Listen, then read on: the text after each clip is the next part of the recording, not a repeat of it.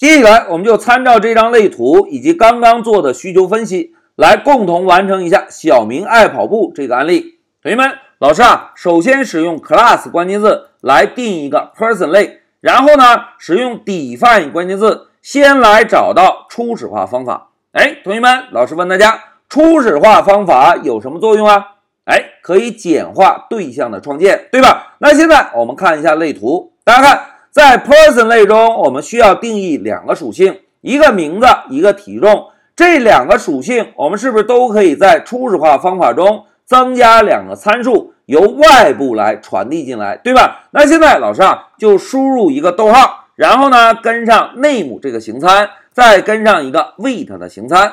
好，两个形参准备完成，我们就来定义第一个属性。同学们，在初始化方法中要定义属性，应该怎么做呀？哎，非常好。我们先输入一个 self 点儿，在点儿的后面跟上属性的名字，对吧？然后使用赋值语句，在等号右侧跟上形参名。哎，同学们注意啊，老师在等号左侧写了一个 name，在等号右侧也写了一个 name。那现在老师问大家，同学们，这两个 name 是同样的含义吗？哎，并不一样。大家看。现在光标在属性名上面是不是有个浅红色的背景？而老师把光标放在右侧呢？哎，大家看右侧的内幕以及方法的参数列表中的内幕都会有一个浅紫色的背景，对吧？哎，等号右侧是形参，等号左侧是属性，虽然都叫做内幕，但是注意啊，等号左右表达的含义是不一样的。老师在这里写一下 self 点。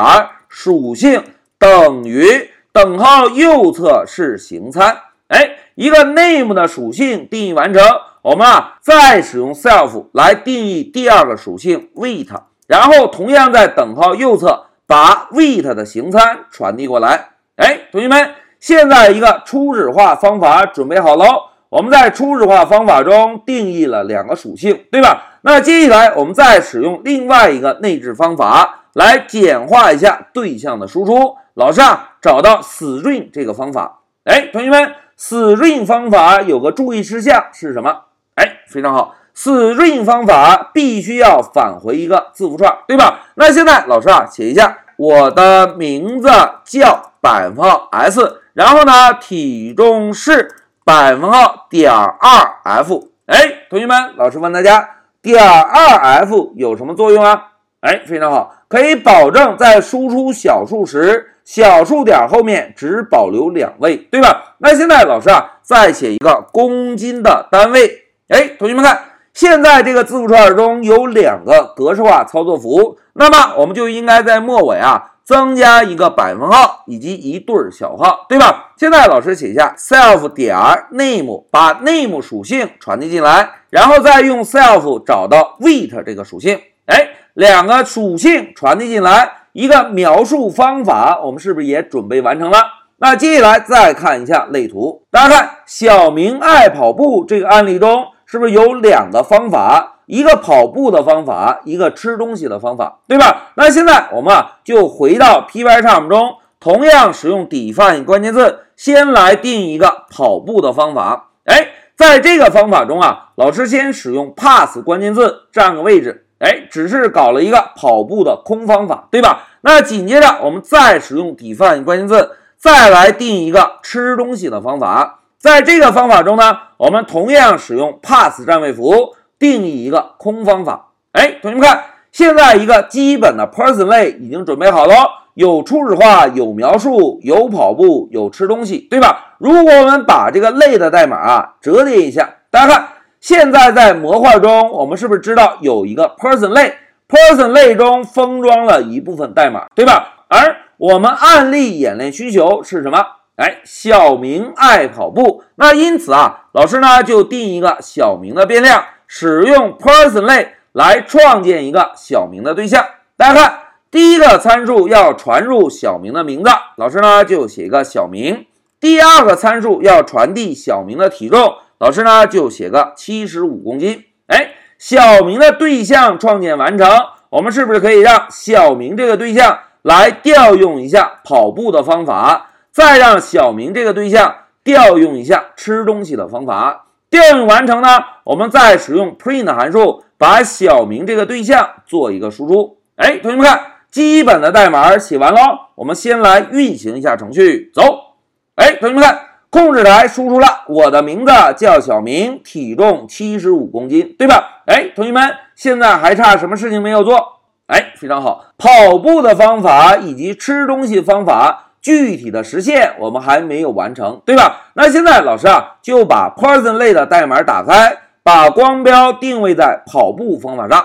同学们，老师首先啊使用 print 函数做个输出，写一下百分号 s 爱跑步，跑步锻炼身体。哎，写完之后不要忘记哦，因为有个百分号 s 这个格式控制符。我们需要使用百分号把 self name 做个输出，对吧？同时在跑步方法中，我们还需要让小明的体重减少。那么我们就使用 self 找到小明的体重属性，找到之后，我们用减等于让小明的体重减少零点五公斤。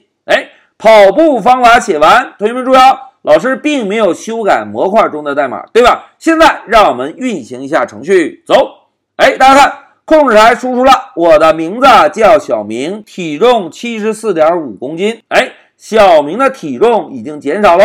那接下来我们再来完成一下吃东西的方法。同学们，老师啊，还是使用 print 函数来做一个输出，写一下摆放 s 是吃货，吃完这顿再减肥。然后呢，我们把光标啊挪动到末尾。同样把小明的 name 属性做个输出，哎，输出完成之后，我们同样需要针对 weight 属性做一个修改。老师呢，在这里使用加等于，给小明的体重啊做一个加一。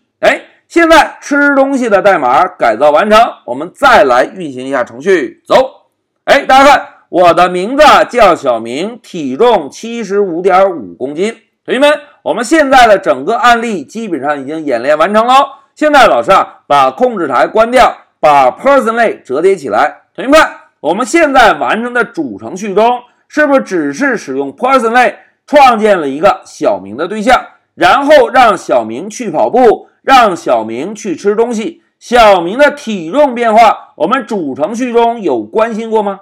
哎，并没有，我们只是在创建对象时。指定了一下对象的初始体重，对吧？而体重变化的代码是不是全部被封装到了跑步和吃东西的方法中，对吧？那现在让我们回到笔记，同学们再回顾一下之前老师强调的封装概念。所谓封装啊，就是把属性和方法封装到一个类中，在外部我们只需要使用这个类来创建一个对象。然后让对象去调用方法就可以，而方法的细节呢，都是被封装在类的内部，对吧？同时，老师要重点提示一下，同学们，在对象的方法内部能够访问对象自己的属性吗？哎，必须可以，对吧？刚刚我们是不是在跑步方法中、吃东西方法中，不仅修改了小明的体重，同时还输出了小明的名字，对吧？所以大家要有印象哦。在对象的方法内部是可以直接访问对象的属性的。好，讲到这里，我们就共同完成了一下“小明爱跑步”这个案例。现在老师暂停一下视频。